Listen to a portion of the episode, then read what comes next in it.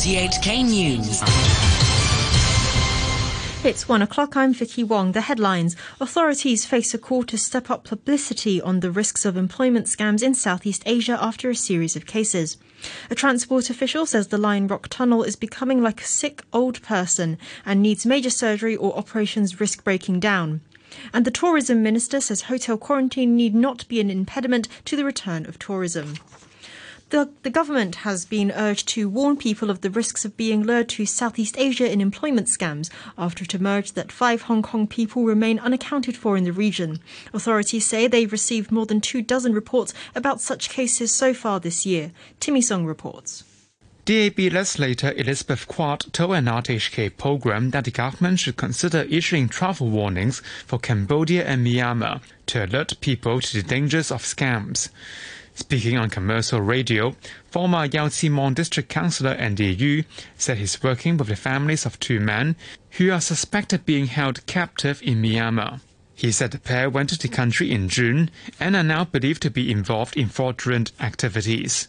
He says the police should investigate whether there are human trafficking syndicates here. Meanwhile, the Foreign Ministry's office in the SAR says it attaches great importance to the safety of Hong Kongers overseas and is working with local embassies and consulates to find the missing people.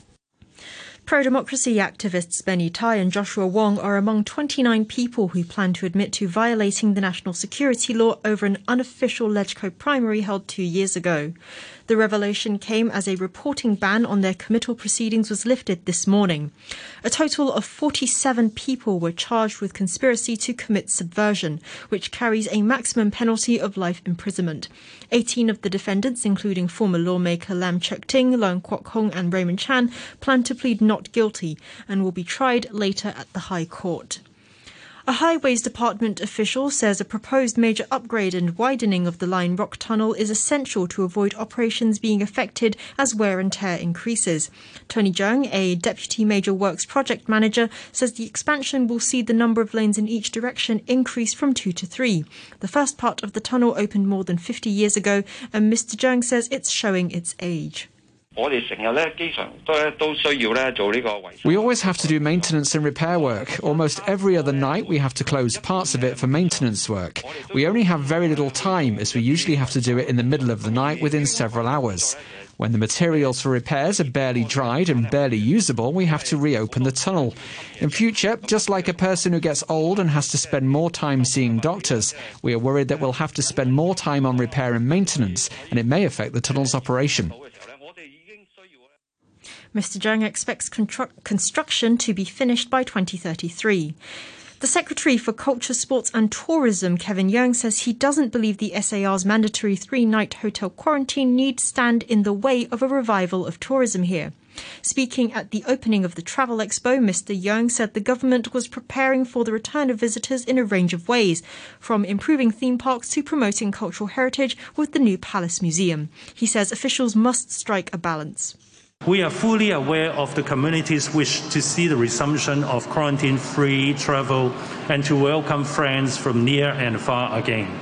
And we are equally aware of the difficult situation that the core tourism sector has been facing for more than two and a half years. We will continue to follow targeted strategy and formulate measures with a view to protecting the safety and health of citizens while striving to expand opportunity for tourism sector.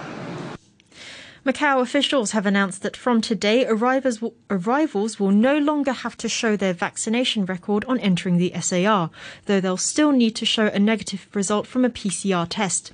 Authorities say the change will reduce inconvenience of travellers and noted that most arrivals are already fully vaccinated. The UK government has blocked the takeover of a British electronic design company by a Hong Kong based firm, citing national security grounds. Mike Weeks reports.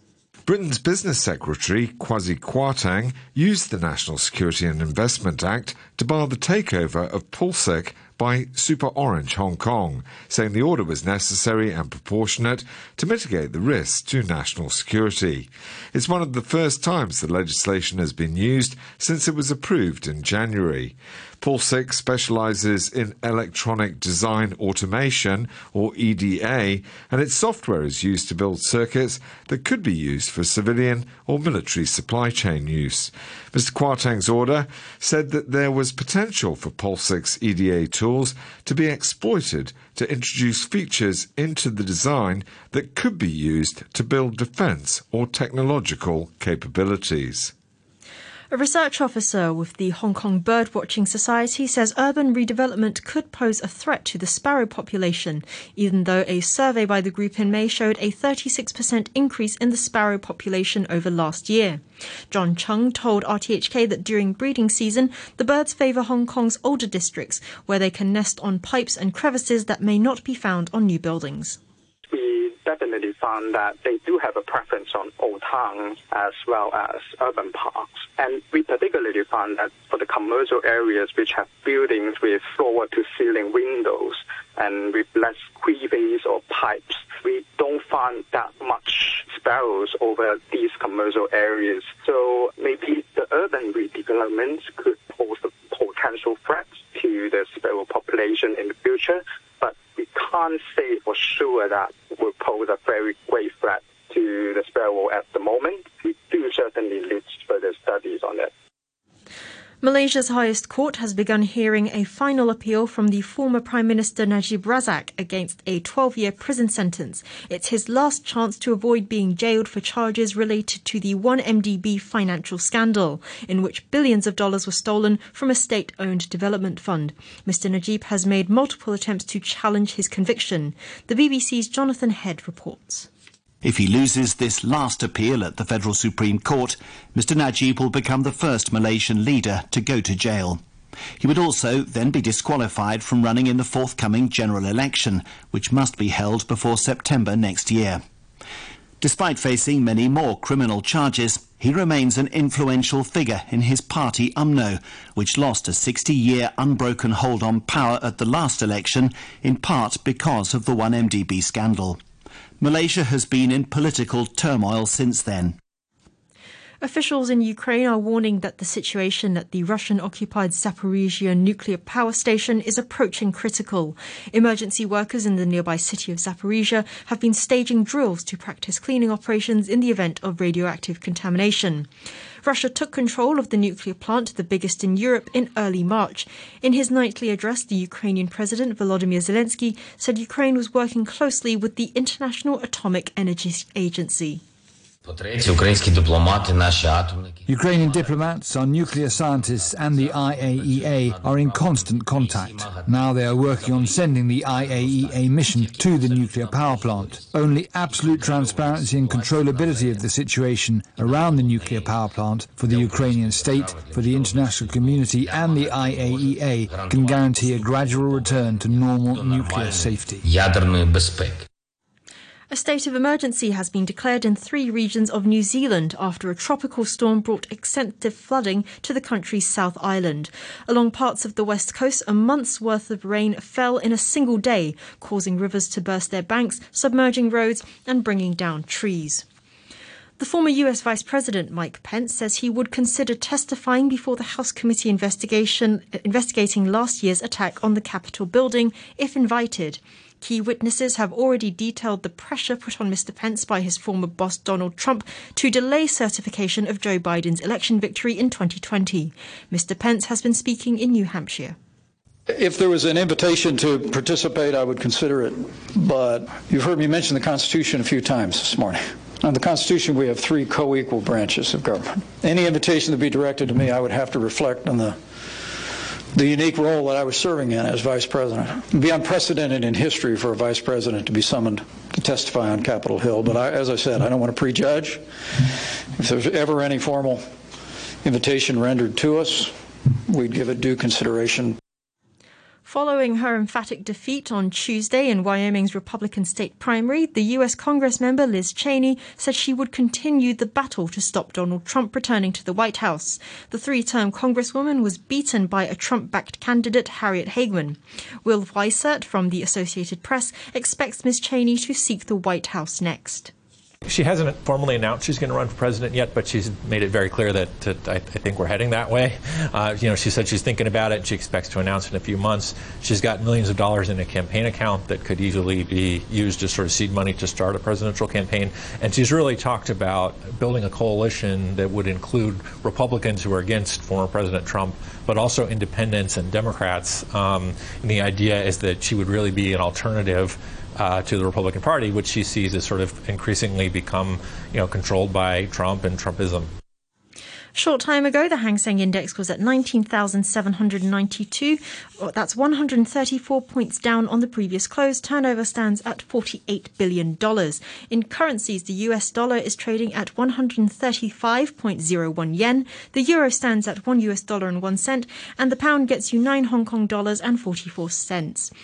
To sport, and Britain's richest man, Jim Ratcliffe, says he's interested in buying Manchester United. It follows rumours that the Glazer family are willing to sell a minority stake. Ratcliffe had previously been involved in talks to buy Chelsea this summer. Andy Mitten is editor of United We Stand. I think his bid for Chelsea did surprise some. It came in late, and I was told at the time that is a marker. That is to show that he's interested in buying a major football club. And if you tie that with the fact that Manchester United fans are very, very unhappy with the Glazer ownership and have been for the majority uh, of the time since that highly leveraged and very controversial takeover in 2005. I mean, the mood is on the floor among United fans at the moment, especially after the poor start to the season. Portugal's Benfica have taken control of their tie with Dinamo Kiev in European Champions League qualifying. The BBC's Adam Samuel has the sport. The Champions League qualifying round has continued with three more first legs taking place. Benfica picked up a 2-0 win away at Dynamo Kiev, who were playing their home games in Poland due to the ongoing Ukrainian conflict. Maccabi Haifa were 3-2 winners at home to Red Star Belgrade, and Qarabag and Viktoria Plzeň drew 0-0 in Azerbaijan. The second leg of those three games all take place on Tuesday. British tennis star Emma Raducanu is off to a flying start at the Cincinnati Masters. Last year's US Open champion stormed into the last 16 by thrashing former world number one Victoria Azarenka 6-0-6-2. It came less than 24 hours after she ousted Serena Williams in straight sets. Raducanu is heating up for her forthcoming title defense at the US Open. In the men's draw, former world number one Andy Murray is out. He was beaten in three sets by fellow Brit Cameron Norrie. In cricket, South Africa reduced England to 116 for 6 on the opening day of their first test at Lords before rain ended play. The BBC's Eleanor Oldroyd was watching. Six weeks on from the triumphant first phase of England's Test summer, the second phase started in rather different style, with wickets clattering and single figure scores at the top of the order. For the first time since the start of the Stokes McCullum era, England found themselves batting first. Not surprising that South Africa's captain Dean Elgar chose to field with a battery of high class seam bowlers at his disposal. Kagiso Rabada removed Lees for two and Crawley for nine. Root fell after an unsuccessful LBW review for eight. Bairstow was bowled for a duck by a 93 mile per hour ball from Nortje, who also dismissed Stokes and Foakes either side of lunch. Only Ollie Pope looked comfortable, reaching 61 not out in a score of 116 for 6 when rain brought an early finish, welcomed more by the England batters than by the South African bowlers. Finally, scientists based in Britain are investigating whether the dinosaurs were wiped out not by one asteroid strike but by two. Here's the BBC's Jonathan Amos. Lying under the Gulf of Mexico is a massive crater dug out by an asteroid that plunged Earth into a decades long winter that resulted in the extinction of the dinosaurs. But scientists are intrigued by a new crater they've found off the coast of Guinea in West Africa.